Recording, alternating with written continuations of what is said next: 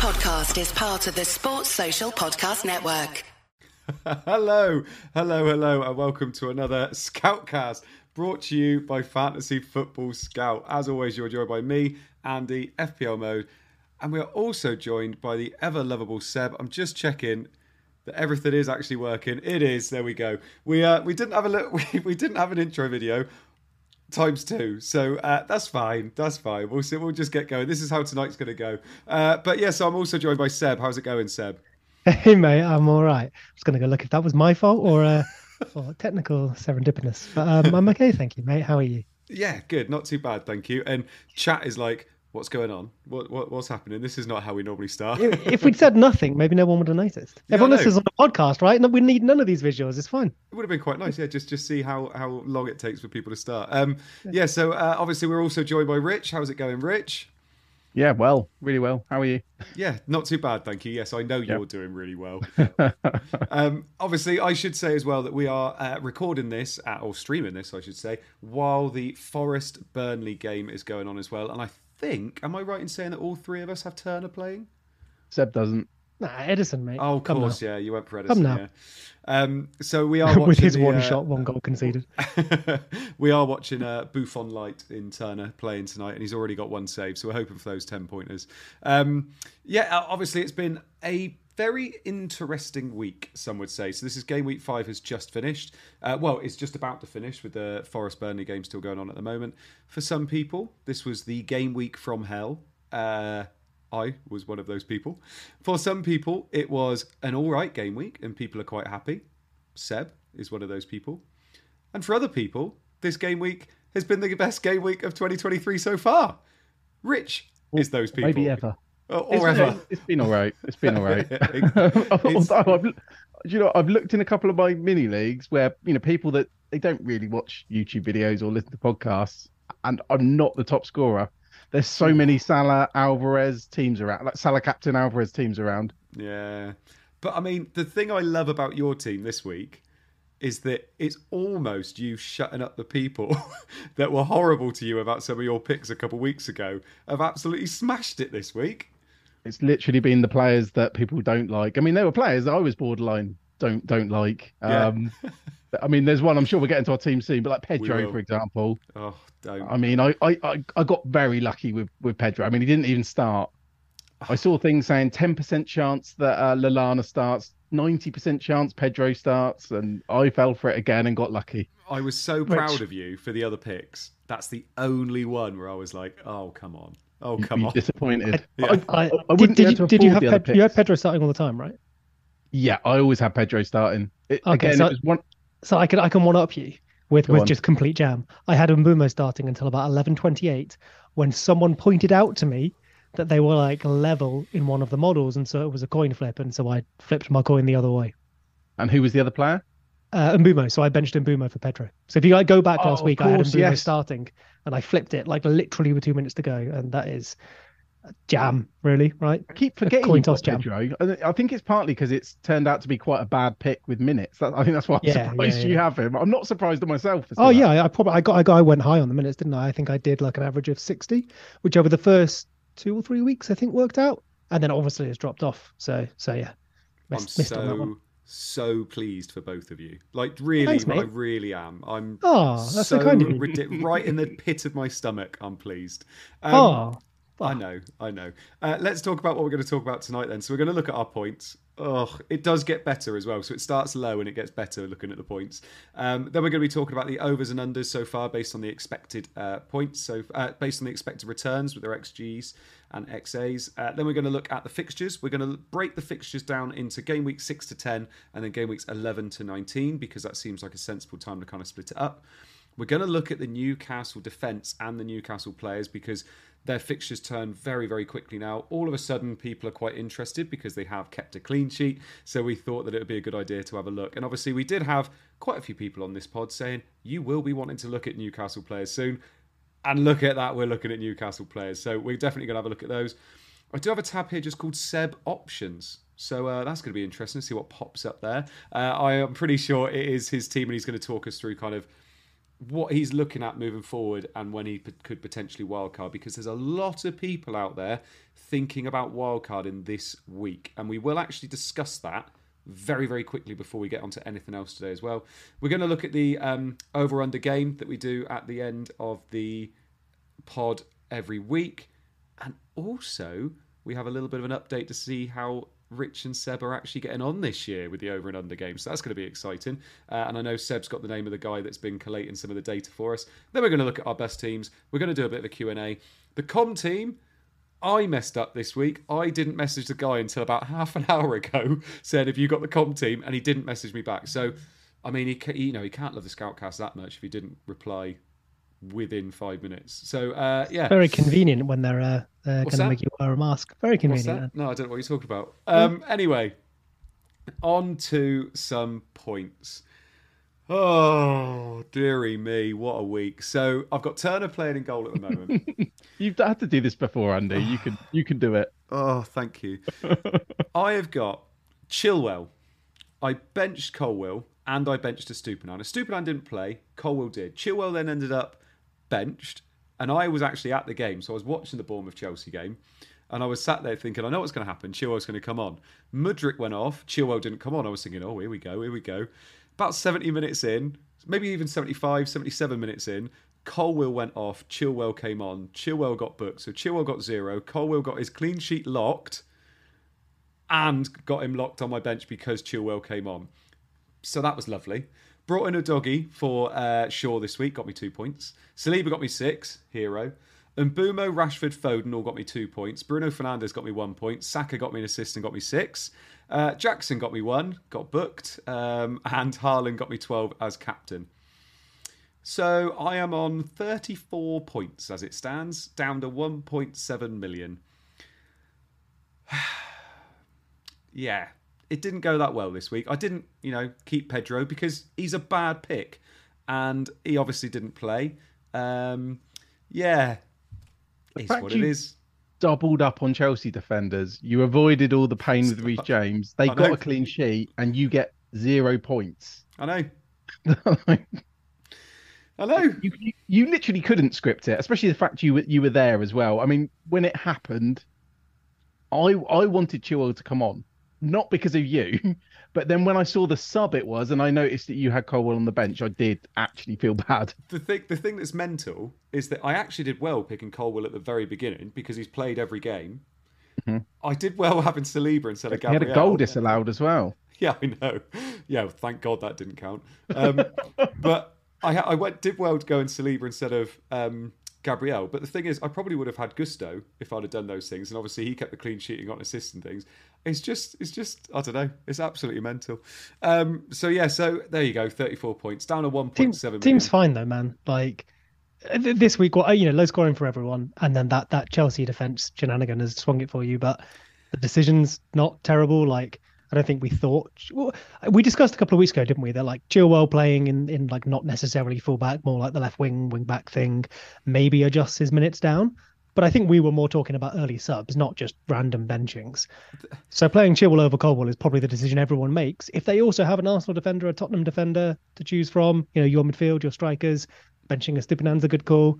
I genuinely think you just a bit of misfortune in a week where it was really tough anyway. So you've just come out like quite low down. The thing that's crazy is I'm actually making good decisions half the time. Yeah, like like um uh didn't get Son. I could have got Son. I, I was looking at yeah. it and I was thinking I could have gone Son. I could get Son.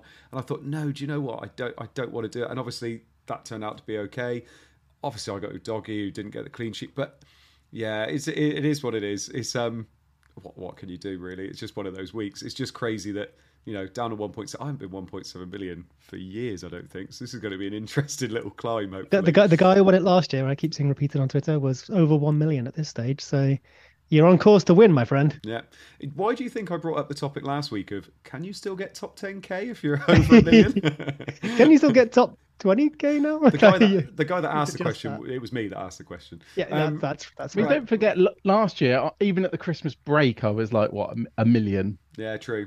I mean, I didn't win FPL, far far from, far from it, but I'm I'm convinced that I'm not going to win FPL now. I'm convinced.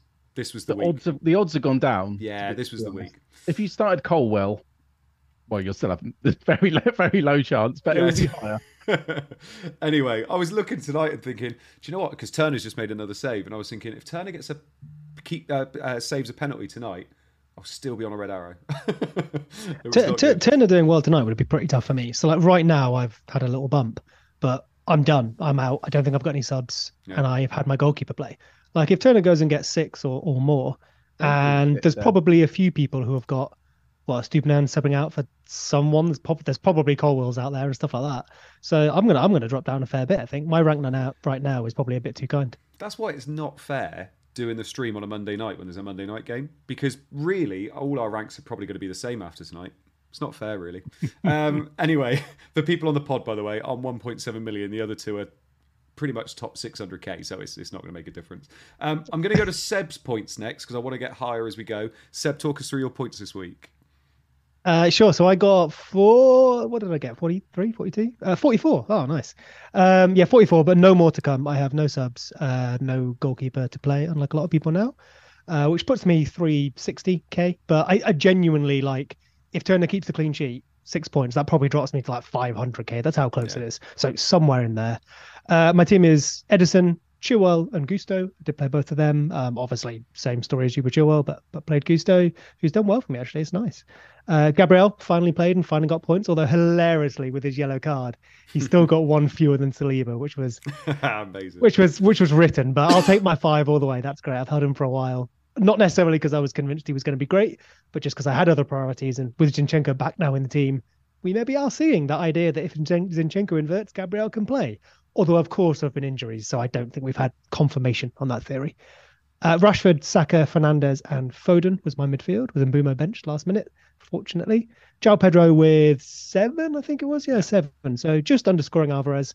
But, you know, that Foden Pedro combination, or Foden Jackson, I guess, really, uh, which is the other my other forward alongside Haaland captain, has significantly underscored the, the Sterling Alvarez, uh, Sterling, yeah, Sterling Alvarez combination, which was sliding doors moment, wasn't it, a few weeks ago? Um, but hey, I made the wrong decision. Uh, Turner and Mbeumo, Estupiñán and Baldock on the bench for for no points, or maybe some points from from Turner that I won't see. Uh, yeah, and I rolled. I didn't do Son. I didn't do a Tottenham defender, which I'm pretty happy with. Although I was suitably scared of Son or just any Tottenham uh, most of the weekend and, and got away with it. I think. Yeah, and I mean, I've got I've got to ask you about Pedro. Mm. Do you look at that and think that was a mistake? I shouldn't have done that, but I got the points because of it. Um. Oh, what you mean, like playing him? Or... Yeah. Playing um, him this um, week yeah, if we're being fair, I played him because I thought he would start like this week, and he didn't, and he came on and scored a relatively low XG goal. Or I think he created a few, so his like XGI looked okay, yeah. but I think he had one shot and it was relatively low, low, low XG. I think it was so, 0.10, but like you say, then he created. Okay, so really low. Point, yeah. So yeah, I mean, like if, i left, if, if I'd left with an assist, that's all right, but also like yeah, I, I, I thought he would start and he didn't. So definitely not a good call, but a good outcome. Yeah. Uh, and then on to the absolutely sublime. Uh, Rich, talk us through your points. It's rare, isn't it? It seems to be the only time I have a good week is when it's a low scoring week in, in general. But, good time um, to have them. Yeah, it, it could have been very different. Um, I mean, as Seb knows, on Friday, I was very close to doing Saka to Son. Yeah. I think I would have still captain Haaland. And to be honest, that's probably what saved me in the end. Two things saved me on that. I decided that if I wasn't going to captain Son, what's the point? And then there were some embargoed comments just as I was making my decision that saying Richarlison would be involved. Yeah. I never thought Richarlison was going to start based on that, but it did make me think because we mentioned a stat where Son's only finished about 60% of the games he started for Tottenham. Mm. And again, he did get subbed off, yeah. you know, in, in the 80th minute. He wasn't on the pitch when, you know, Tottenham scored their goals. So I then was pretty set on rolling. And then I fell back to my original plan, which was Dias to Trippier. The only reason I didn't find it easy to do is because it does block Pedro to Morris. Yeah. But I can I can find that point one somewhere else. I just want I I didn't want to not go with Trippier. Um, but yeah, so anyway, I'm on 52 points. Um, Turner one point, obviously he's well he's still playing at the moment, isn't he? Yeah. Um, Robertson eleven, Trippier eight, Chilwell with zero, then Rashford, Bruno, Saka, Sterling, Mbeumo midfield, which I'm still really happy with that midfield. And I'm glad I didn't tell Saka. Haaland captain, I think we can agree, was unlucky not to be a little bit more. Yeah. And yeah, I started Pedro over Archer and Estupiñán. Yeah. Um, yeah, that, I mean, like I mentioned, that was a lucky outcome. Mm. And I'm considering starting him this week because of Chilwell, but I guess we'll get onto that a bit later. I still like Pedro because of his price and because he plays for Brighton. Yeah, I do think enough. even with limited minutes and the fact he'd be on penalties, it, still gives him quite a high floor. Are you starting him this week against Bournemouth? Possibly. Hmm. Possibly. It, it depends on a lot of things. First of all, it depends on because we're probably going to get the City team potentially. Be between him and Estupiñán, I would have thought, is it? Estupiñán, I'll definitely start Estupiñán. It's between Pedro, Chilwell, and Lewis. I have to start two of them. Oh yeah, of course, yeah. No, I have to start one of them. Sorry, no, I have yeah, to start yeah. one of them. Yeah. Okay. So I'm leaning. I'm leaning. I'll. I'll definitely start Estupiñán to be fair, and yeah. I'm much lower on Chilwell for for obvious reasons. Yeah. Okay, but what did you get altogether this week so far? It's 52 plus whatever Turner does. 52. Hello. I know. Lovely week. Robertson's scoring was just yeah. the thing was, I I needed that because obviously I'd, I'd spent the money. I've spent a lot more money on my defenders than other people. So Yeah. while people have had Udogie getting you know 12 pointers here and there, I needed my 6.5 million defender to. I mean, he's on set pieces, so I was hoping clean sheet and an assist. The clean sheet went really early. I never expected a goal. Yeah. See, If I'm is- being true, truthfully honest, This and is three where bonus. I am slightly annoyed at myself because I kept saying the reason I didn't want Udogie was because the next two fixtures weren't nice. And now, obviously, he didn't do what we thought he was going to do this week, which was keep a clean sheet. And now he's got the next two fixtures where I'm like, ugh, like I barely want to mm. play him now Yeah. anyway. Whereas You obviously, could have you gone got for Botman. You still have two. Exactly. You have two free transfers though, right? one. Oh, so you, so you, okay, so you've got I one just next used week. my transfer. Oh, okay, okay, okay, Yeah. fair enough. Um, whereas obviously you went for the Newcastle man and look at it, next two fixtures you got quite nice. But I didn't think they keep a clean sheet against Brentford. That was my biggest thing, which is why I was like, if I bring in the Newcastle, like my best thing would have been rolling in hindsight. But it's um, I, I just feel like that's the kind of moves you should be making, getting that Newcastle lad in because you're also closer to that team that most people are going to be wildcarding to, which is going to be saving you potentially. You could prolong it if you wanted to, couldn't you?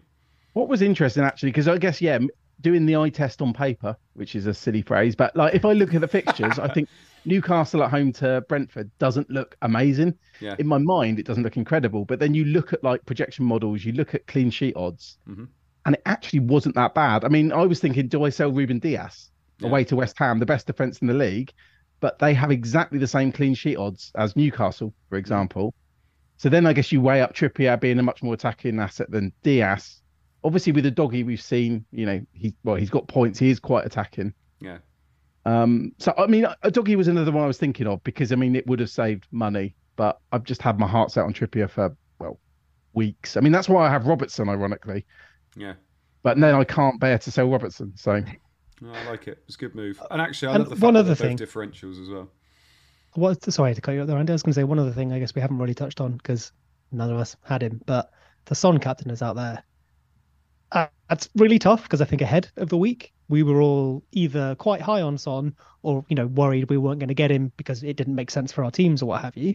We all potentially got away with that, but also at the same time, when you look at the weekend, Son put up like nothing, like 0.1, 0.2 xG and XA combined, and at one point. Haaland Oh, yeah, gosh.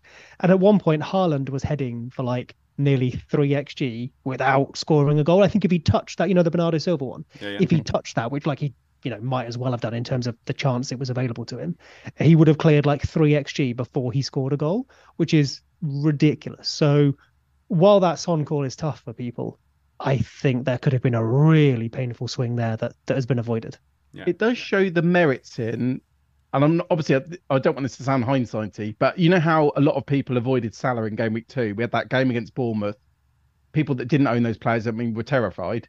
Yeah. It's kind of like that because you then got the two bad fixtures. So I think sometimes it is worth pausing and you know thinking about you know what are you going to look like when you set your team up this week. I mean, I was so close to doing it, yeah. and it was only really an urge that stopped me. Yeah, and and you look, all those people that did well this week, right? you said, were the ones that had Alvarez and Salah.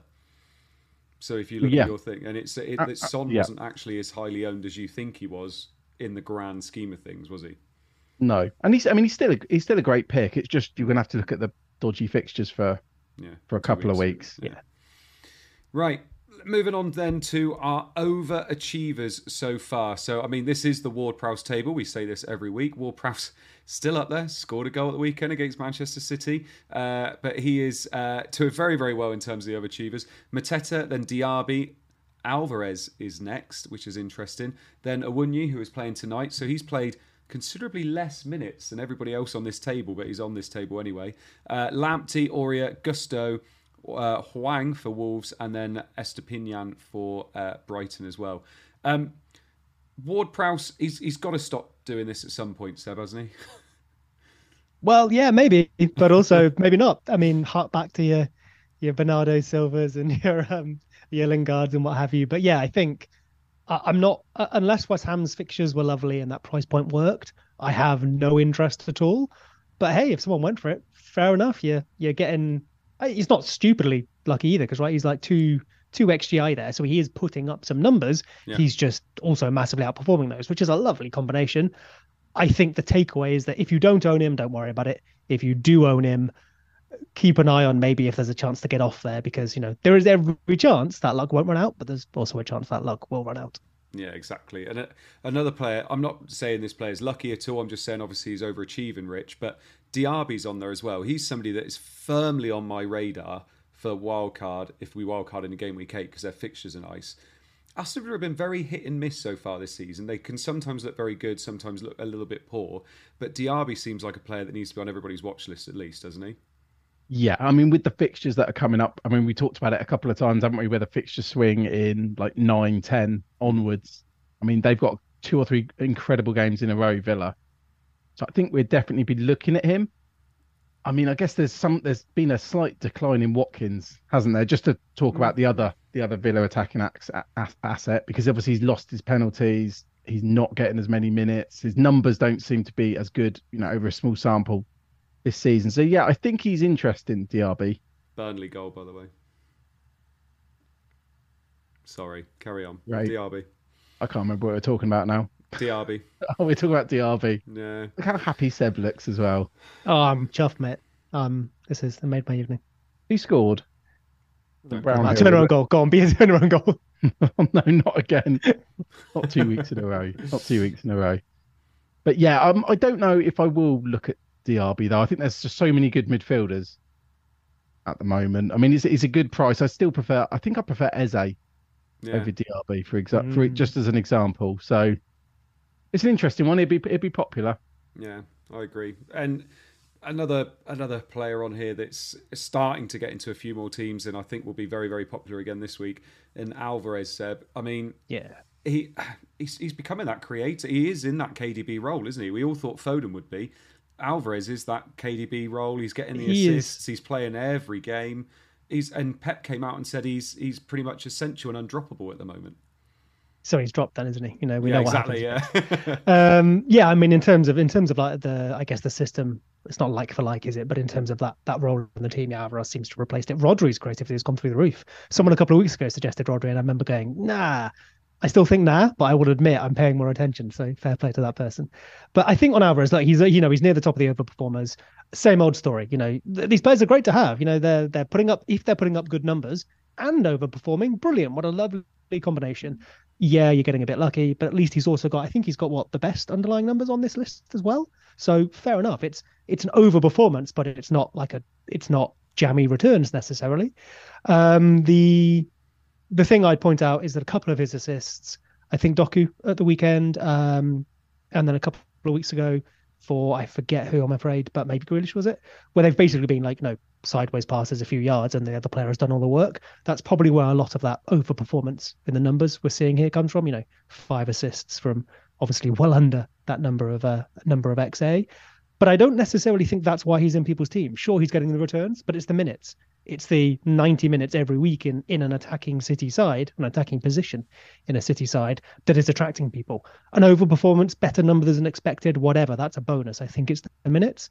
And for me, yeah, I, I still have I still have regret over having Foden rather than Alvarez. But I will just round that off by saying I wouldn't be desperate to get Alvarez. I don't think I'm going to do it myself. I think there are better ways to mold our squad going forward I would probably have him as like marginal third, fourth best striker over the next little while until you wildcard. And so you could get him in that third slot, but then you're probably dropping your fifth mid. So I think it's a conversation. It's definitely not a slam dunk. And if anyone's struggling to get to him, for example, me, I have three City and the one he isn't one of them. Just like Son, I would not worry about it too much. Yeah, you're going to see points and it's a bit scary, but I think your team can do better if you concentrate on the things you need rather than the things you like, you know, you want that you can't have.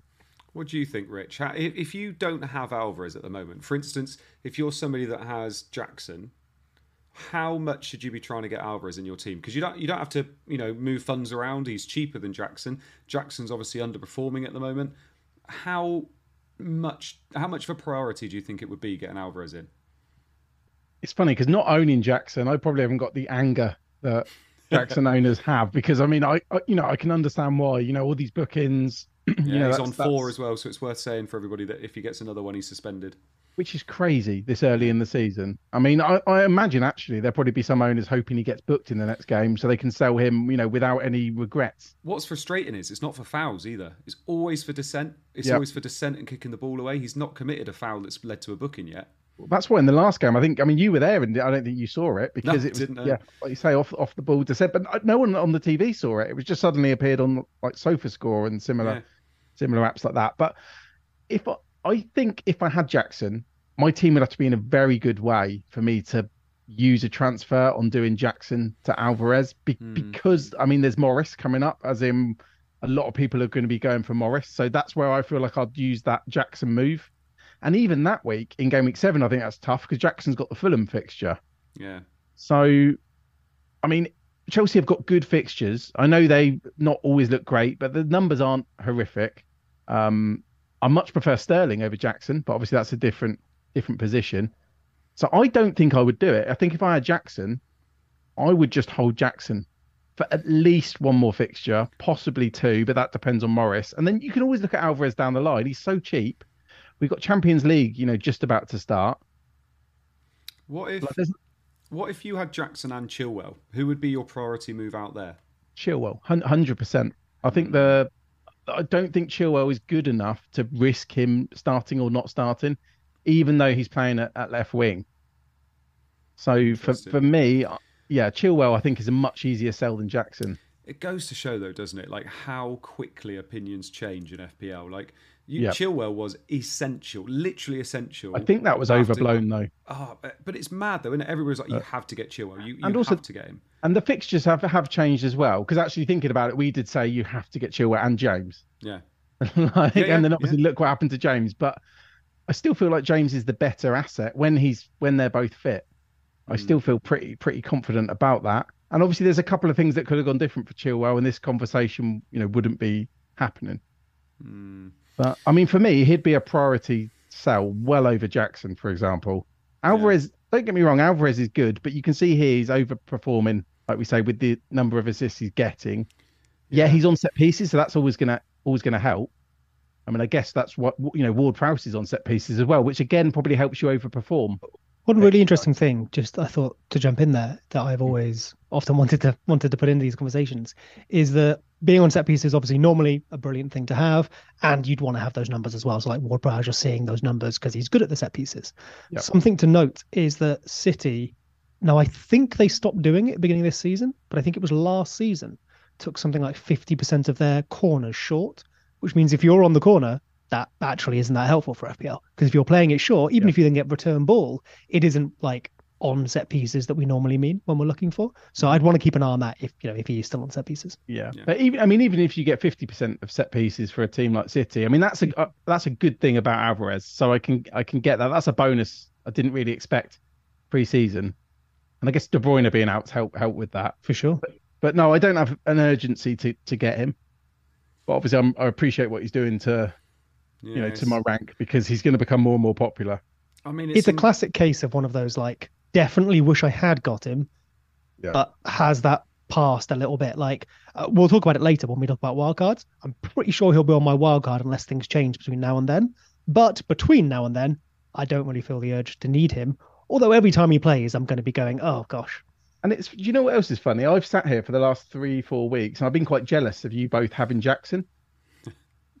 you, you, see what I mean, though? As in, like, that's now a player people are looking to sell, and I'm glad because I can now enjoy Sterling a bit more. Because I'm worried that Sterling's going to score, but it's assisted by Jackson, so it's not yeah.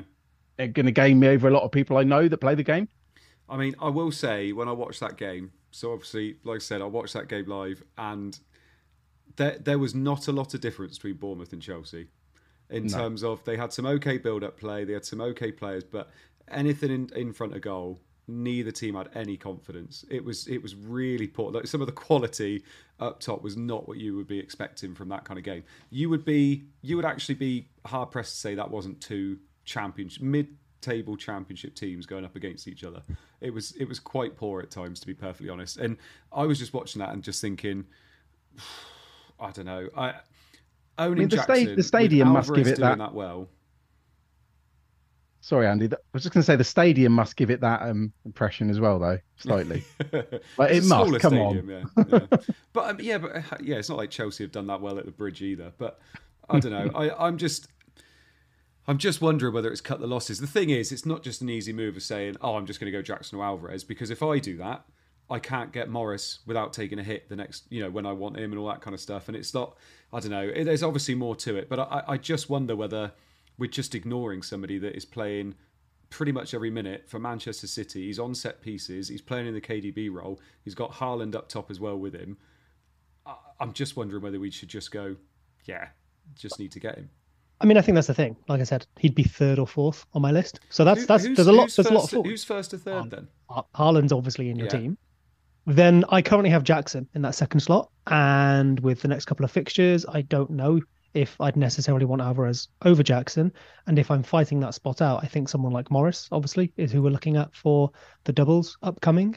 Uh, Newcastle's fixtures are excellent. So if you can make the call between Wilson and Isak, I think that is a better pick. But making that call is very, very difficult. Edouard from Palace is doing all right. And there was definitely someone else I was going to mention, but I've forgotten. Point being, he's in that conversation, but it's not like it's Haaland and Alvarez and done. I think for the next couple of weeks, there are a couple of other players who will do better over those fixtures until you get to your wild card, which for me is eight, nine, or ten.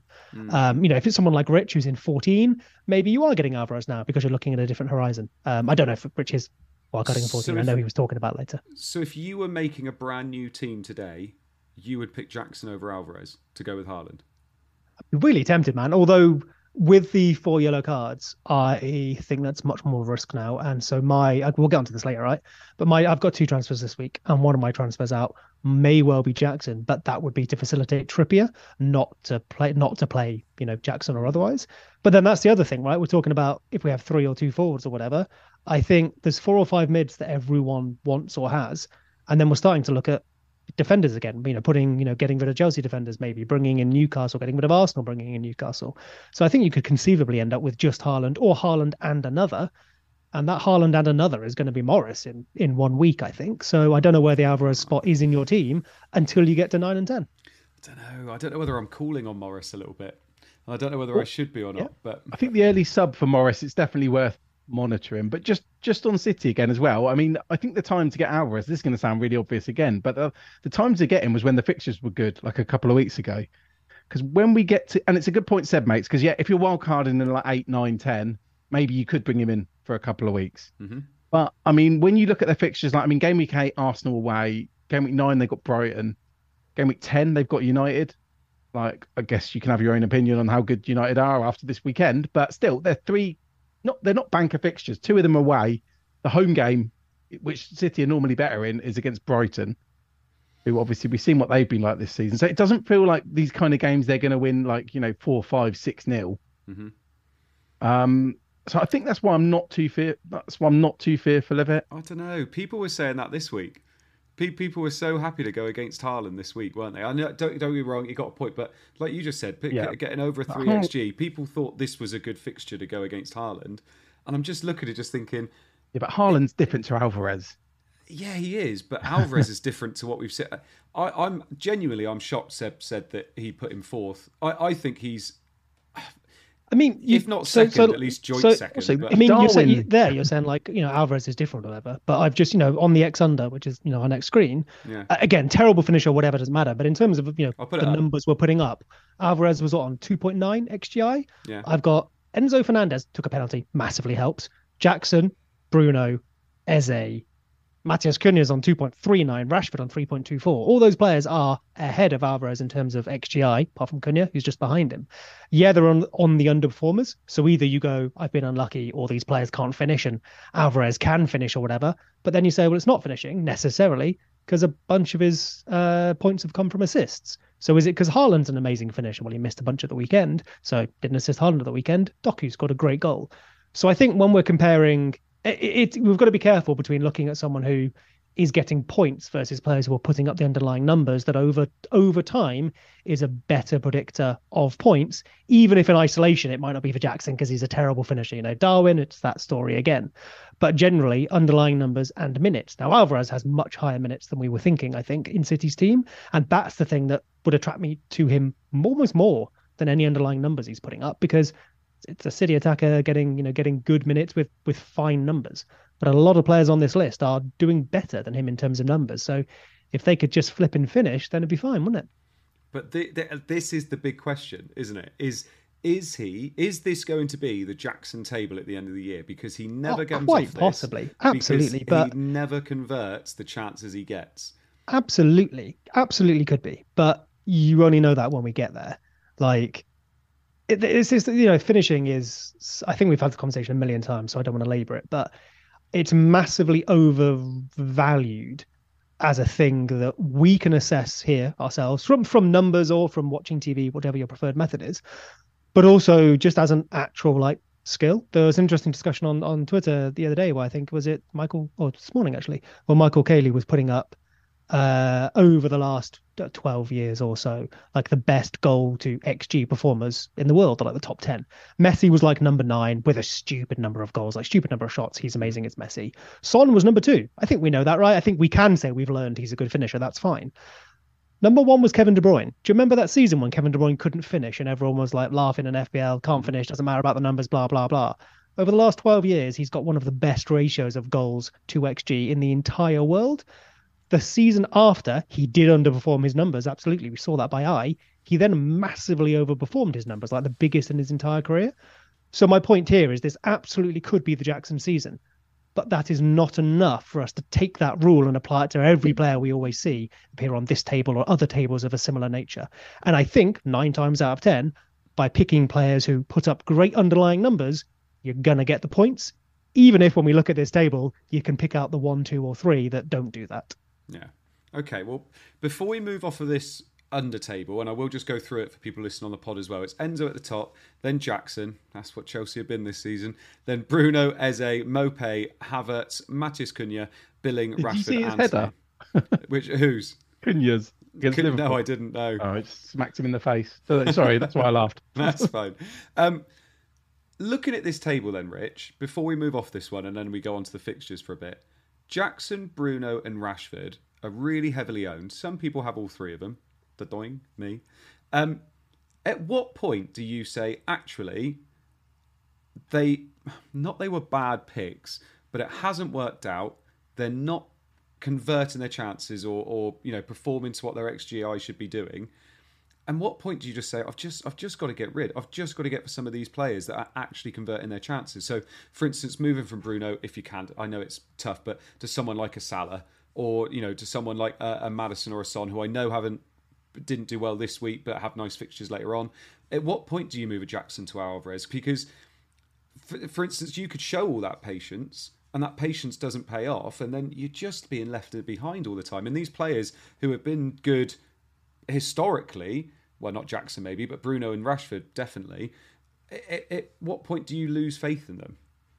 I'd be interested actually to see the Enzo Jackson link up, as in, is Enzo underperforming because Jackson's missing chances? Oh, yeah, yeah. That that would be something interesting to look into. A lot but, of his comes from a miss pen. Just worth adding that, I think. Hmm. Oh, of course.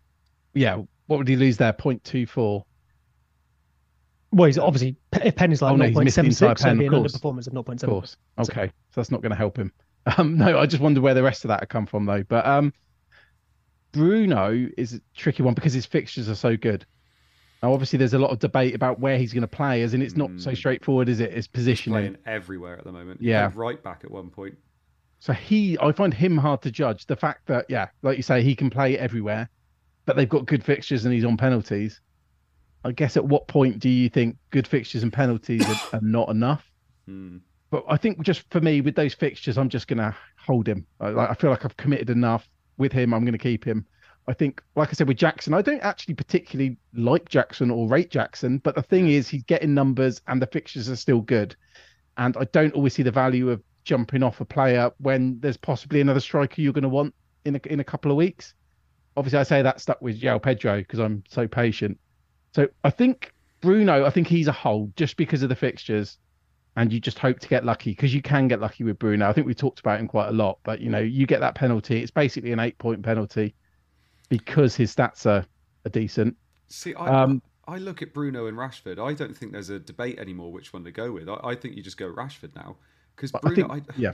Having a player that's playing sometimes right wing where he's going to be ineffective. I mean, this week it was kind of like a 4 4 2, so he still played in midfield. But like I said, he was also getting back and playing right back. Rashford at least looked effective going forward and he looked quite selfish. But yeah. I mean, it's just so FPL. tough holding on to him. Yeah, exactly. But it's it just seems so tough to hold on to both of them there's not that many other options now though because i mean if you don't have the spurs mids they've got a, there's a couple of games where you know we talked about it spurs has got two bad fixtures so you're not going to move him on to Maddison you're not going to move him onto son. Hmm. maybe you'll look at that in a couple of weeks so they then united's fixtures get even better. So i think bruno you can hold safely for now. I can't see a midfielder you'd go for. As in i mean if you don't have Mbeumo surely there's someone else you can move out instead of bruno Fernandes yeah. because he's so i mean i think he's about to hit 7 million but still, I don't think it's the time. I think we've got at least a couple of games now to really decide if we want if we want Bruno or not.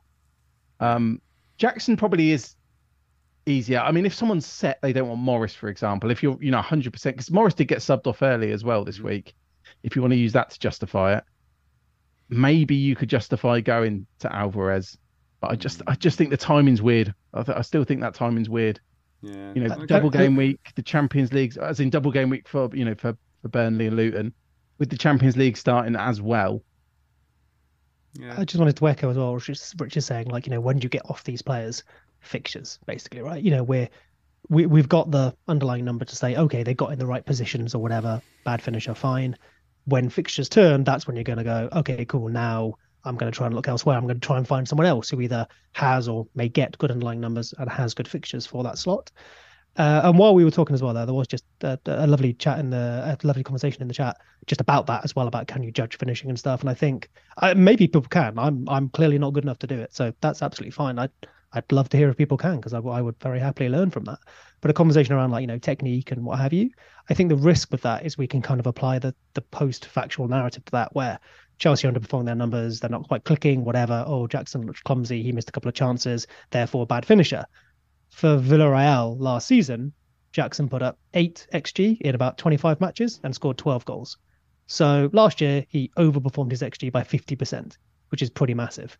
So what has changed this season? He's come to Chelsea. Is he facing better goalkeepers? I mean, maybe the Premier League has better goalkeepers, but but Luton probably don't, who's a team he's played. He's got to so, hit the target for the goalkeepers to make it. Well, yeah, exactly. Well. That as well, right? So then maybe you argue, well, the change of atmosphere coming to Chelsea, you know, he's he's not feeling confident, he's not feeling whatever.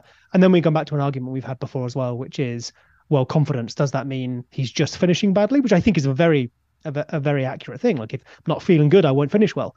But if I'm not feeling good, I also probably am not going to get the chances. I'm just generally not going to play well.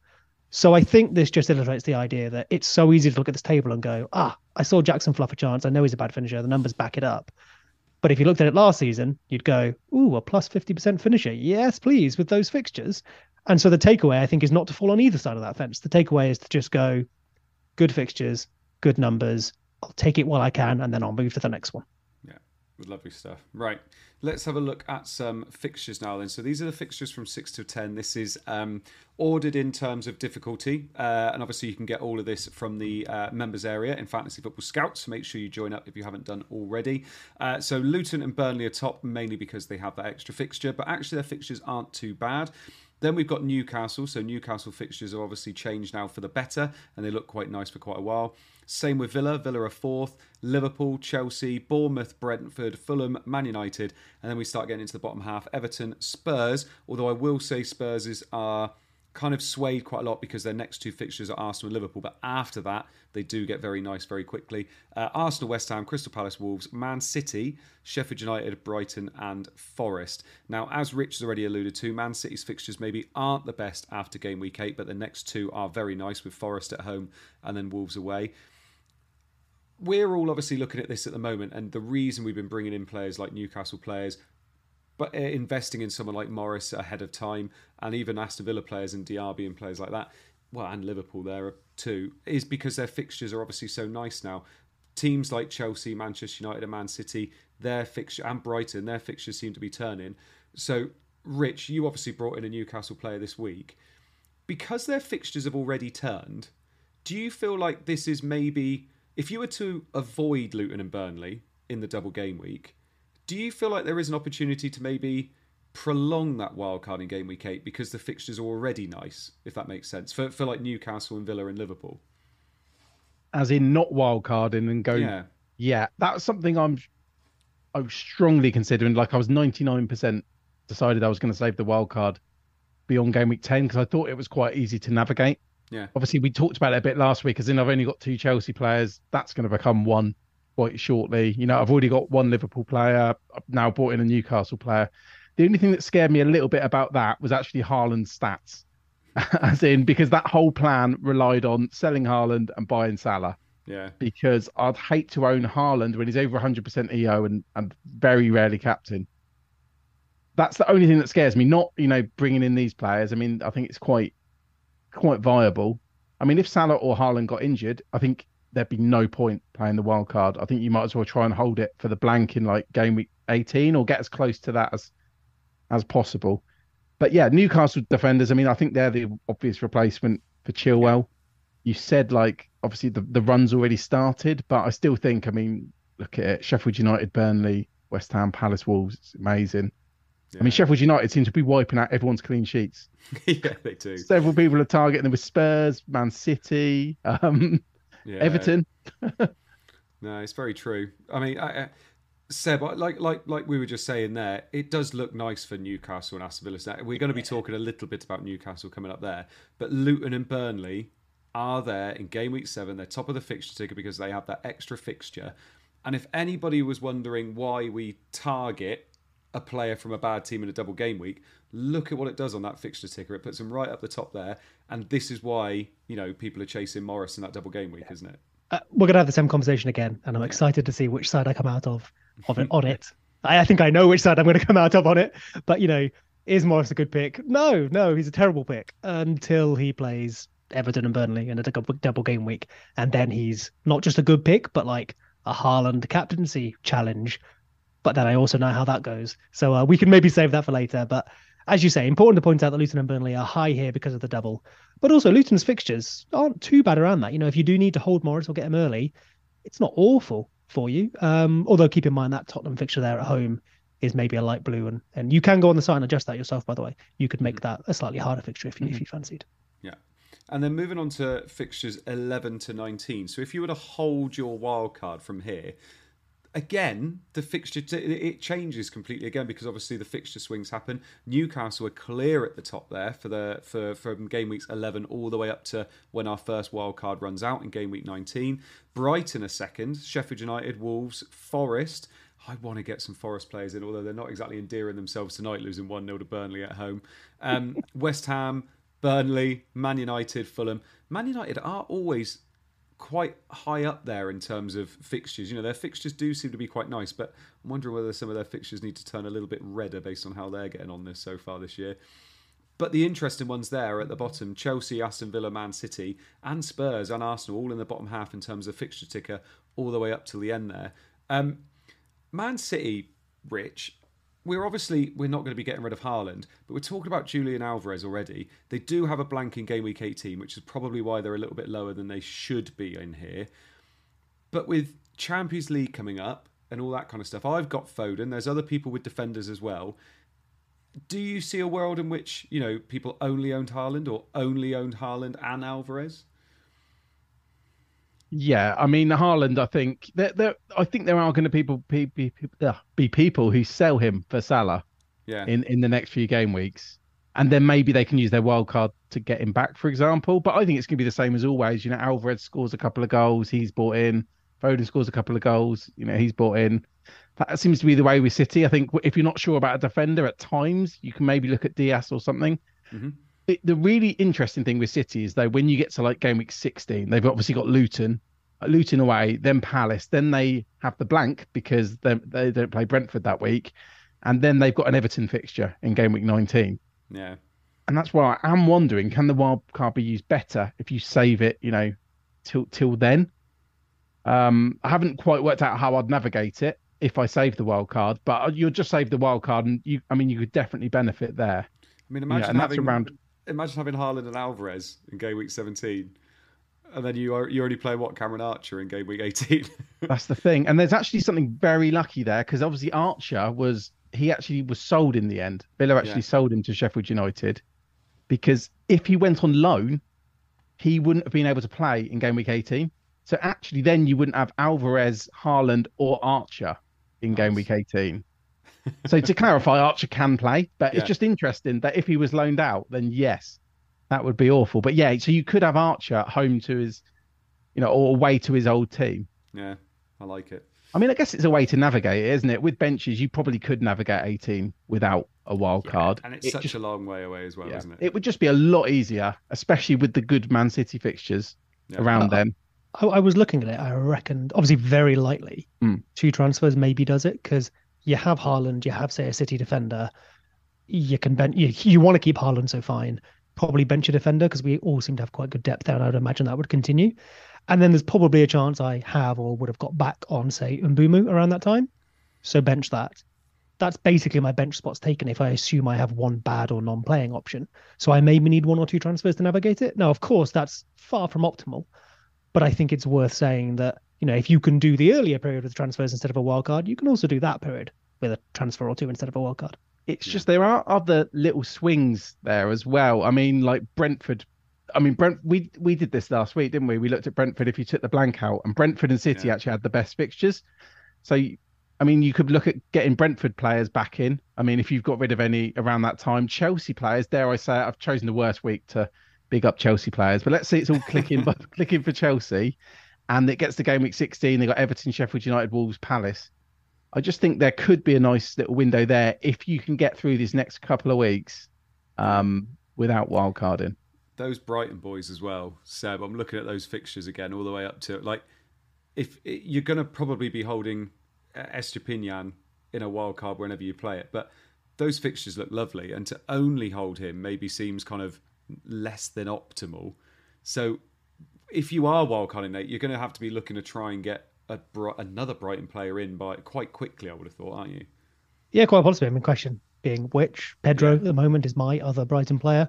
Would I still feel hot about that? Probably not. So am I looking at Mitoma or something like that? Which, yeah, I think it's valid, but there's the decision over who goes alongside Estupiñán. And uh, again, in a minute when we come to the little plan I put together, that was definitely one of the considerations. Not just when you wildcard, but then how you use transfers after it. Yeah, lovely stuff. Right, let's move on to now.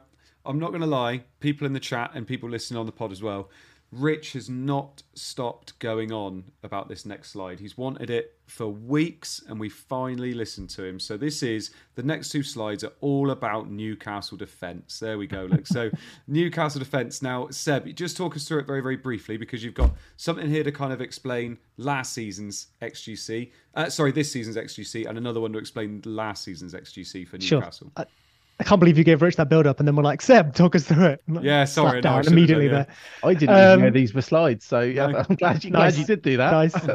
so, um, I mean, hey, just to jump on that bandwagon, you know, you did that wildcard a couple of weeks ago where you had two Newcastle defenders and apparently got a bit of, bit of, uh, bit of slap oh, for it. we did. I sent oh, you one that had three, so I, I, got away with that, didn't I? Um, yeah. So on the left-hand side we have this season, uh, and on the right-hand side we have last season because obviously this season not very much data so far. Bear in mind, Newcastle have had tough fixtures. They are fourth best for XGC. Now that number is 5.45, so that's very similar as well to sixth and seventh best. So you know it's in that group just behind your City and your Arsenal. Uh, Chelsea are there too, but they've had lovely, lovely fixtures. But last season they were second. They were ahead of Arsenal and a little chunk ahead of Arsenal, a fair bit behind City. We know that City are clear. But I think the takeaway from that is that not only was last season's defence brilliant, we all know that, This season's defence is probably just as brilliant if you account for the tougher fixtures they've had. If you think something has changed in their defence, I don't see it in these tables. Yeah, and and uh, they've had such a tough you know, uh, opening a couple of fixtures as well, haven't they? So for them to be fourth in the table after those tough fixtures, and now we've just seen their fixture run as well. Rich, you've already jumped on Trippier. Are you going to be stopping with Trippier, or are you going to have that double defence, maybe even triple defence at some point? I mean, I'd like to have two or three of them, but obviously, being a game where we need to try and save transfers and use them for something else, I haven't rolled a transfer the entire year. I might have to stop at Trippier. Although I'm not, I'm not ruling out getting in Botman, for example, who's actually attacking data does not look that bad. Yeah, bonus is looking good as well. Yeah, no, he is looking good. I mean, I guess there's some things you could say with Newcastle. Like Seb said, they've had tough fixtures. I mean, they did play against ten men as as well. Yeah, and lost. yeah, um, so, but I think that's what's then put people off. But like, you have to look at the data as a whole. And obviously, last season it was brilliant. We mentioned, you know, Botman. He was out injured for was it? It was only a game he missed, wasn't it? But still, yeah, part of that back four that's been so impressive for them. So yeah, I still really like Newcastle this data doesn't change that. Them losing against Liverpool with ten men doesn't change that either. Yeah. And I mean, we were just looking at the fixtures; they're they're incredible. And it's funny we're talking about this this week because the three most popular defenders all got bonus points this week as well. Yeah, they did indeed. And it's it, we say it so often, and people absolutely hate it when fixtures swings happen and fixtures change, all of a sudden teams pick up form, and it's because the fixtures are obviously quite nice. And, they, and we yeah. were just looking at this weeks in advance, and obviously, I think one of the comments you got, one that Rich was, "No one's going to bring in Trippier," and now obviously yeah. everybody's thinking, "Oh, maybe I should bring in Trippier." no, that's the thing, and you don't even have to look at. Um, oh, actually, one other thing I was going to say is obviously Trippier himself is on set pieces, he's on corners. Hmm. I think those defenders on corners like him, Robertson. That's why. That's why I think they've got you know, good value. Yeah. Obviously, if, if, the latter state stays on stays on corner, so that's why I went for Trippier over like a Botman or a Schär. But yeah, Botman's such they're all such good value, like yeah, such incredible value, and it's like yeah, I don't want to stop at one, but sometimes I think you just have to think about the bigger picture. Yeah, definitely. And also, speaking of bigger picture, it's lovely that Seb's brought up a table here with Leeds at the bottom. Uh, nice, nice. Um, we do also have some Newcastle data here for uh, XGI so far this season, so non-penalty XGI. Man United aren't that far off the bottom this year, so just just uh, just throwing it out there. All right. I'm just, Thanks, just buddy. saying. Right. Thanks, buddy. Appreciate it. Oh, oh, I'm here for you, Seb. Oh. Um, anyway, I'm um, so, not even on the table. In terms of non-penalty XGI so far this season, Callum Wilson is top. Uh, so that's quite an interesting one. Obviously, started this week. Could it be that Isak is going to play in Europe for them and Callum Wilson in the league? We'll see what happens. Uh, Harvey Barnes is second. Then Isak. Then Gordon. Gordon, who's played pretty much every single game this year, 90 minutes, and even swapped the wing that he played on and still played 90 minutes. So I, I, it's really interesting how he's been used so far. Then Tonali, Almiron, Joelinton, Bruno, Trippier, Botman.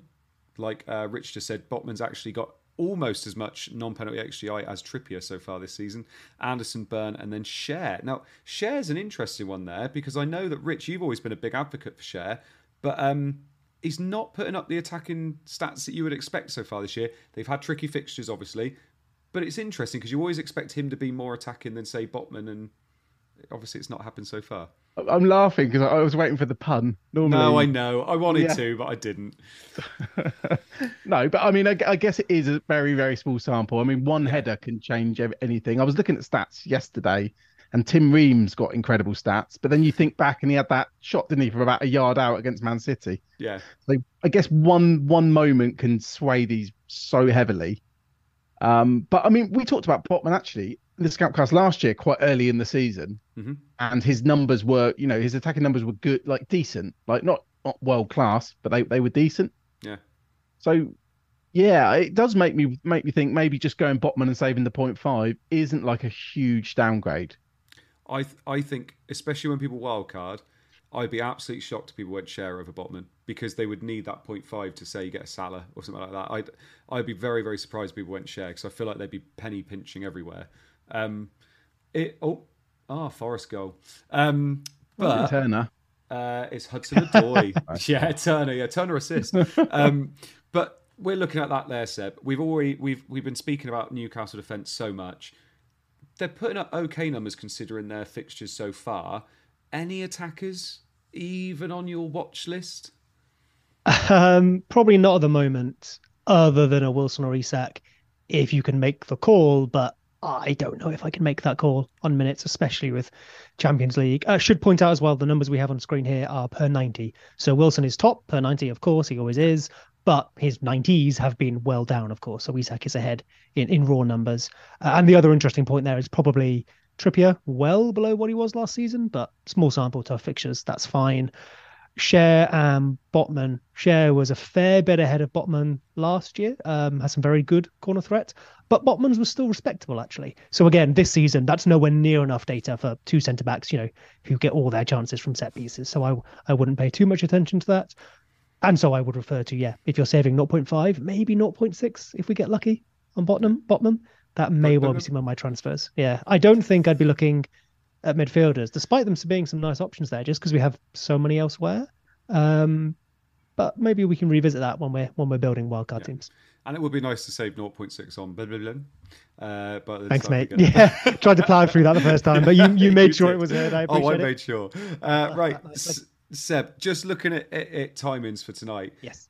Is it possible for you to post the Seb options on Twitter after this is finished? so we can just kind of have a look at what you were thinking. Is that okay? Because I'm going to have to skip it tonight, if that's okay. Yep, yep, yep, absolutely. Right. Sorry, bud. Right, moving on to the uh, over or under now. So we don't have a fixture. I, it, uh, we don't have a, a, a picture. Sorry, I should say that is pretty much all my fault because uh, the guy that normally does the uh, the graphics for it, Feral, I literally messaged at like five o'clock today, so I do apologise. But we've got the kind of standard picture up there, and I'll still tell you all the ones. So um, we've got uh, the first one is Alvarez. Uh, Alvarez has got Nottingham Forest at home, Wolves away, Arsenal away, uh, and I've got him down as 18.5 points for those three fixtures. So are you going to go over or under Seb? Uh, go to Rich first because I need to grab these up. Oh, um, Rich, over I'm or under? 18.5. It's, it's a good line as always, but I'm going to go under. Under. Just. Is that because you under. don't expect him to play all three? I was no. I mean, I do. I I'd assume he plays twice. He probably plays three times, to be honest. But I just I can see like a, a nine pointer, maybe a five pointer and a two. That's that's what I've got in my that's what I've got in my head. That's what I've got in my head. Fair enough. So yeah, that's yeah. fine. So I hope my maths is right there. Yeah. yeah, it is under. I I will go under. Um, basically going on three seconds of vibes, which as we'll see in a minute, is uh, is an even worse strategy than what I've done so far. uh, Trippier's next then. Uh, Sheffield United away, Burnley at home, West Ham away. I've got him as 16.5 points, uh, mainly because there's two away fixtures in there. So, Seb, over or under 16.5? Uh, over. Every time he keeps a clean sheet, he gets like minimum eight points. So, two clean sheets possibly clears that. Turns up for the third, just about over. Nice. Rich? Yeah, so, exact same logic. I think I think over. I think over there. I mean, again, he's not much of a much of a goal scorer, but there's there's two clean sheets there. So that's interesting. You haven't mentioned attacking returns there, and he's going over sixteen point five. So Botman could easily get over sixteen point five as well. Do you think? I think Trippier. I know. I know Botman got more bonus points than Trippier last week, but I mean, I think we can see from that last season that Trippier's the bonus point yeah. monster. Again, the set pieces, if he starts connecting with the corners, it's good for bonus. We saw it so often last season. He's more likely to be subbed off early as well, so we might get some little bit of jam there. We saw that a few times last season. So yeah, Trippier is going to be clear of Botman. Yeah. One thing we should mention there, which I guess we didn't a minute ago, is obviously with Newcastle Champions League, uh, we saw a lot of attacking rotation in this last match with them having Champions League this week. What we didn't see was defensive rotation. So two possible takeaways there, which I don't think I can call yet. One is it's the attack that's going to get rotated, not the defense. Or Howe is definitely going to rotate ahead of Champions exactly, League and yeah. Trippier's day is coming. They have a backup right back. They have backup defenders for a lot of the positions, injuries allowing. I think he definitely sits one match ahead of a Champions League. It's just which one. Yeah. Uh, Diaby up next. Uh, Chelsea away, Brighton at home, Wolves away. 10.5. I've given him this one. Uh, Rich, going over or under? I think that's over. I think that's got to be over. That seems quite generously low from you. Yeah. The fixtures aren't nice though. No, but I mean, he's going to get. They're probably going to get a clean sheet in there as well. So that's going to be three, four, five. Six, that's going to be seven just for playing. So he just needs to get an assist to get and to a bonus 10. point. Yeah, and I a was gonna say, yeah. a bonus point. okay. He just needs an assist and maybe half a bonus point, and he's. Seb. I think so. I wouldn't be picking Diaby yet. I think later is Aston Villa's time, but I think there's a market inefficiency here for literally the first time ever, Andy. I think you've gone too low, and so I will go over just because of that. Uh, Højlund up next. I had to put a burn. I had to put a um, United lad in that wasn't Rashford and Bruno, so I've gone Højlund. Uh, he's got Burnley away, Crystal Palace at home, Brentford at home. Nice fixtures. Eleven point five. Seb. I found this one really tough. Disallowed goal at the weekend, which you know, as far as we're concerned for this, right, might as well have been a goal if you're trying to predict, you know, chances. Might not play every game. That's the thing, isn't it? It's like, do you think is nailed? Obviously, came off early for Martial, who is kind of just a non-entity, right? He's just there to provide minutes, I think, mm-hmm. at the moment, with respect. But Rashford and Bruno are are the main gatherers of points you traditionally in this team. So it's what you think Højlund can do and how quickly. So going with what we normally do, let's say he scores two goals in what are all right fixtures. So that would give him what seven, eight points maybe with bonus, give or take. So still needs to turn up in the other one and get something. So I might. Oh no, sorry, that's terrible maths. If he gets a couple of goals, he'd go well over, wouldn't he? I can't add. Yeah, I can't add eight and to eight work that you there. I will go. I will go over because because I can't do arithmetic. Yeah, that's good. Rich, what do you think? Yeah, I'm going to go over. I'm going Yeah. to go over there. I think it again. It's, it's quite low. Okay, all right. Maybe I maybe I've just. No, I'm not having to go at you, Andy. I'm just saying That's it's fine. Uh, two more left. Salah, uh, West Ham at home, Spurs away, Brighton away. I've got him as 17.5. He's got two tricky fixtures in there, I would say. So, Rich, what do you think? Over or under? I'm going to go under. Ooh. It's only one home game. Under. Okay. Okay. Seb? Oh, this is in Yeah, a minute. This was the one I found most interesting to review. Um, I'll go under, but got it wrong both times so far. and Maddison's the last one. He's got Arsenal away, Liverpool at home, and then Luton away. I would say they're they're they're quite tricky fixtures. I've got them as fourteen point five. Are we going over or under, Seb? I mean, it's just it's the Luton game, isn't it? You could go get Yeah, I twenty in that, yeah. and then this this doesn't matter. Um, Arsenal Liverpool are tough. I think he needs to get his points in the Luton match. So what if he gets four points from Arsenal and Liverpool combined? Let's say is like a floor, obviously. Um, needs another ten ish from Luton. Oh, he could get like fifteen, couldn't he? I'll go over. Yeah, Rich. Yeah, this is the hardest one. You've done well here. I'm going to go under. Redemption. I'm going to go. I'm going to go under. Under. Ooh, Is that I the first like one it. we've disagreed on so far? I think so. Yeah. Yeah, Ah. there have that was been the others, hardest one. There have been others throughout the season that you've disagreed on. And Seb, can you just give a shout out to the guy that's uh, uh, collated this data for us, please? Oh, absolutely, yeah. So someone messaged me on Twitter saying, basically, I've done your job for you, and, and yes, you have. Thank you so much. You can keep doing this, Uh, by the way. Legend. Yeah, please do. So Catnip Props at Catnip Props on Twitter uh, collated this data, and what it shows is that Rich is superior in every way to me. Um, assuming this data is right, of course. So maybe, yeah, actually, yeah, maybe it's My- not. it's my terribly inaccurate. I have I haven't fact checked this, so I'm going to assume it's it's awfully off. But um, yeah, Rich is winning six four, I think, if I can still add up. What's interesting is looking at actually how close a lot of those are. So while Rich is wiping the floor with me in pure numbers, there are a couple where like we've been 0.5 the wrong way, which is really interesting. Yeah. Quite harsh. Yeah.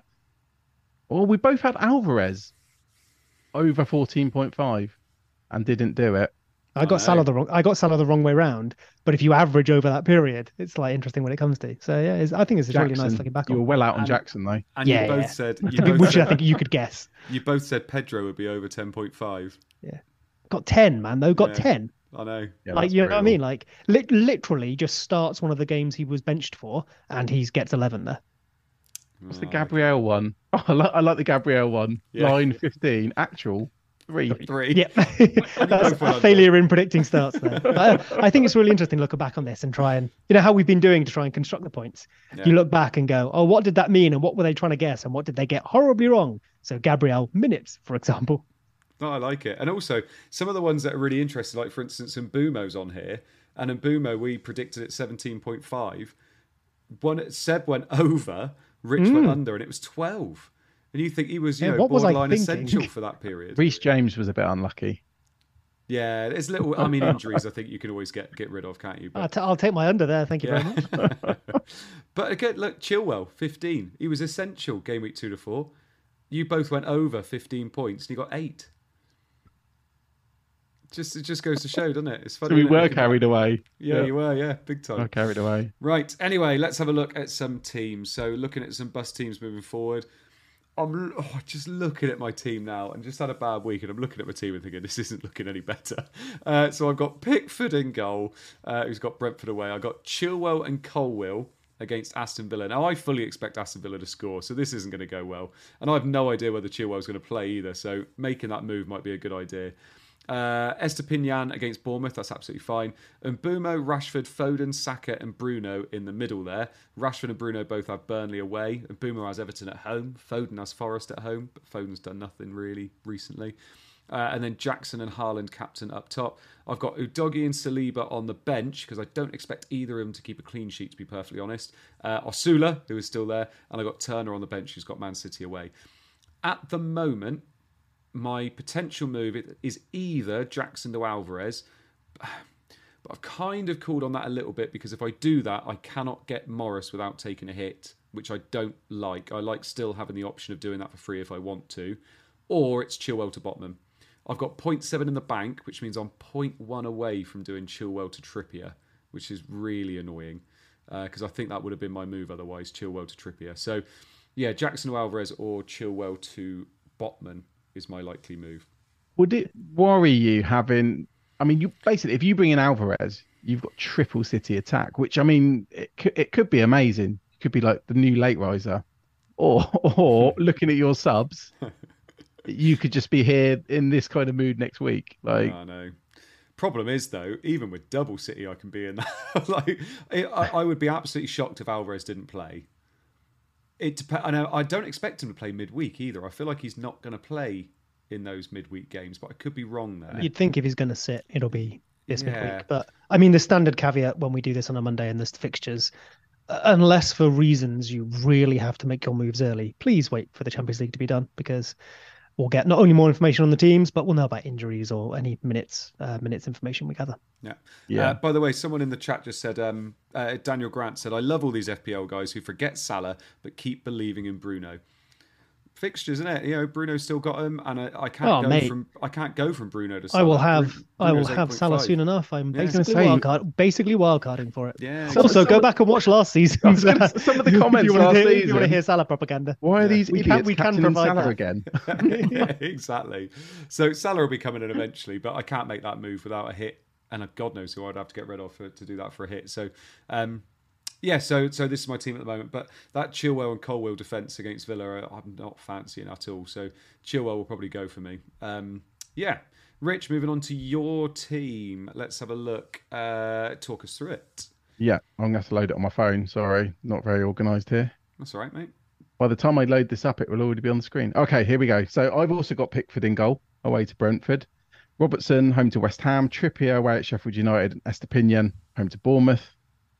I'm, I'm to be honest, I'm happy with my defenders. Um, then it's Rashford, Bruno. Again, they've got Burnley, so yeah. I'm more than happy with that. No chance I'm going to sell them. Saka at home to Tottenham, Sterling at home to Villa. I'm still very, very happy with Sterling. I mean, I think he was unlucky not to return. Well, hmm. based on that free kick anyway. Um, and Mbeumo head against Everton. I'm looking forward to that, even though obviously we own Pickford. Um, Haaland captain, and then João Pedro at home to Bournemouth it's really the only decision is I've got Chilwell's benched, Rico Lewis is benched, Archer's benched. If if we find out that Rico Lewis is going to start against Forest, I'll probably start him ahead of João Pedro. Yeah.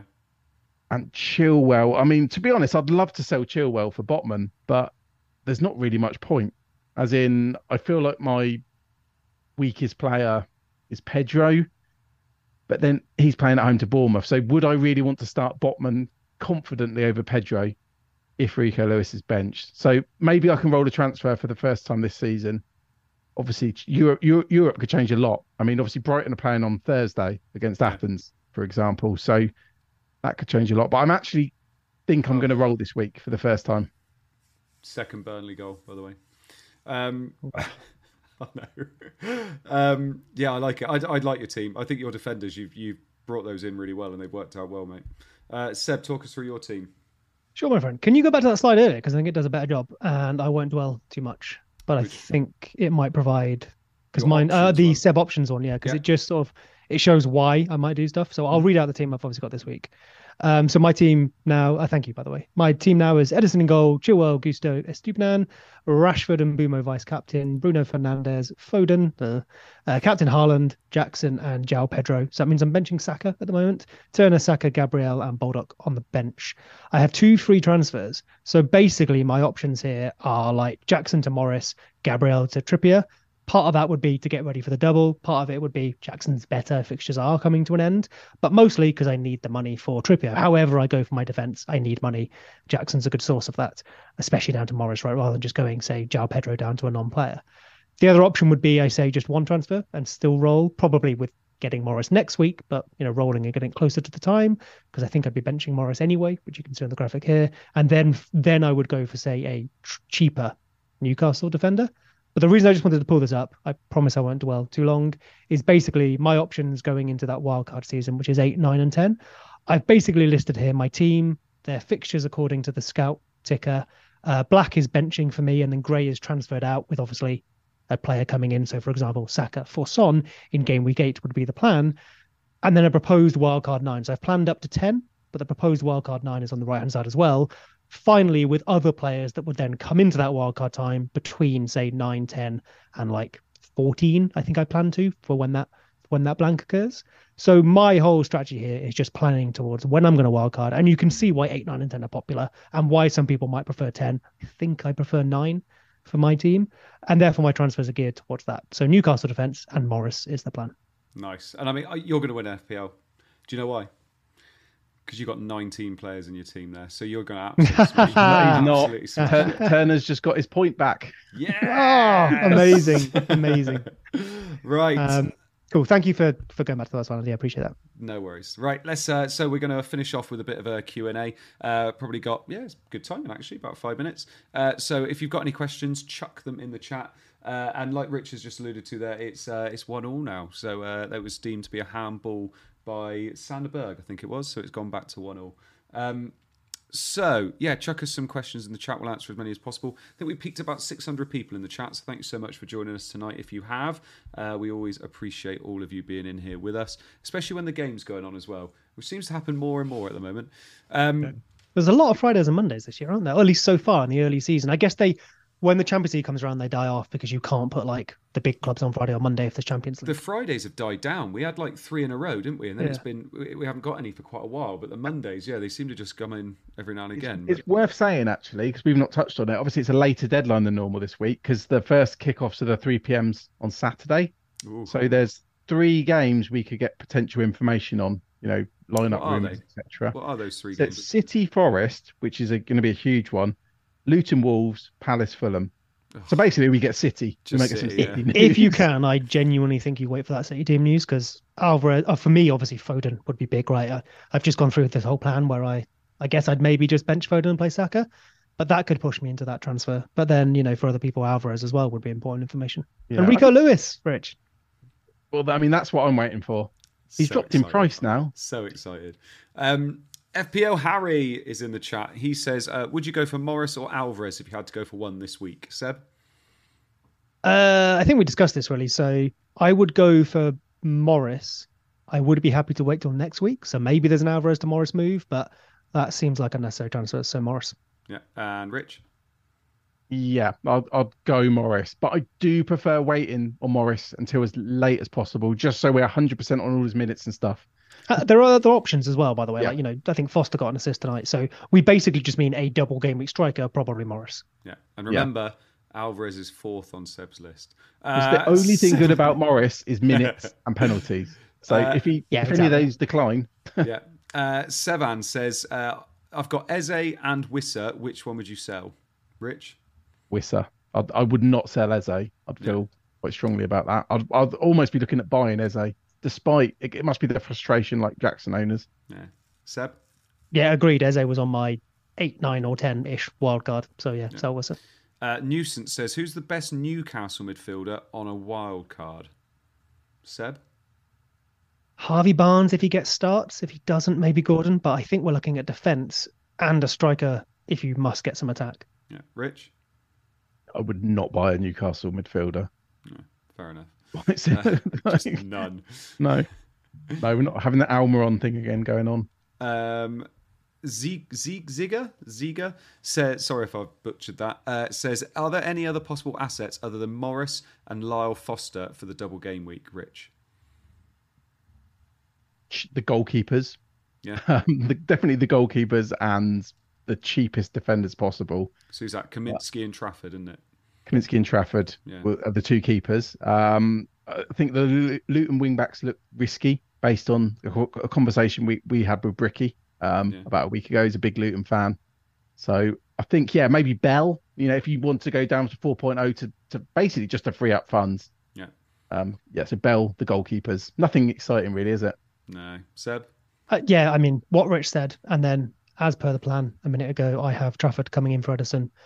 Mostly because, yes, the double, but also then I would have Trafford and Turner. And so I would need Trafford's decent is fixtures around that to uh, to be able to play him. Yeah. Uh, Omar, this one's just for Seb. Did Seb consider wildcard game week 10 instead of 8? I think there'll be many changes between them. Oh, yeah. So my window was 8, 9, or 10, like all three of those. I keep saying 8, and I did first look at 8, but I think, I mean, I will start, you know, around 8 and maybe it's 9 or 10. Currently, I think 9 makes most sense for me because, again, sorry to keep referring to it when it's not on the screen. I, I will try and post it under under the tweet. But if you look at like how I planned out my team, you can see why I'd want to go in eight because it does look tough for me, like with my Foden and my, my Arsenal players and stuff. But nine is probably optimal for me, but 10 is also definitely an option. It'll be one of those three, I think. Yeah. Uh, and Amin says, uh, what about Burn? We mentioned all the other Newcastle defenders, but we haven't mentioned Burn. Rich? I mean, it just seems the most risky of the lot. Mm. I mean, now I've said that, you know, he'll probably play all the games, you know, he'll be playing left back and centre back. But no, I just think the other three are, are better because I think they they are more assured of their minutes, according to what Newcastle fans seem to think. So, yeah, that, that's why. No, lovely stuff. Right, uh, chat. Thank you so much for being with us tonight. I hope you enjoyed yourself, and people listening to the pod afterwards. I hope you've enjoyed it as well. Uh, Seb, thank you so much for joining us this evening. I hope you've enjoyed it. I really did. Thank you so much, my friend. I think I think it was a good one. I love chatting with you. Yeah, and Rich, I hope you've enjoyed your evening as well. I have, and I'm looking forward to in ten game weeks time when I have another good game week. yeah, exactly. I'm looking forward to a Green Arrow. I think I worked out my last Green Arrow was May 2023. oh, one, one, day, one day. Uh, well, your anyway, chances get better every week. you think that, wouldn't you? You yeah. think that. Um, Playing yes, the probability game. Exactly. Someone's got to be on the pod making everybody else feel better. Um, but thank you so much for everybody that's joined us. We are going to be back again next week uh, to have a look forward to game week seven. So hopefully you can join us next week. Uh, thank you so much again. Make sure you join the uh, members area and well, become a member of Scout if you're not already, because it is absolutely fantastic. And you will also get a members pod with just me and Seb on Friday. So come and join us if you would like. To. So if you listen to this for Rich, um, whoops, bad, yeah. bad, bad sell there.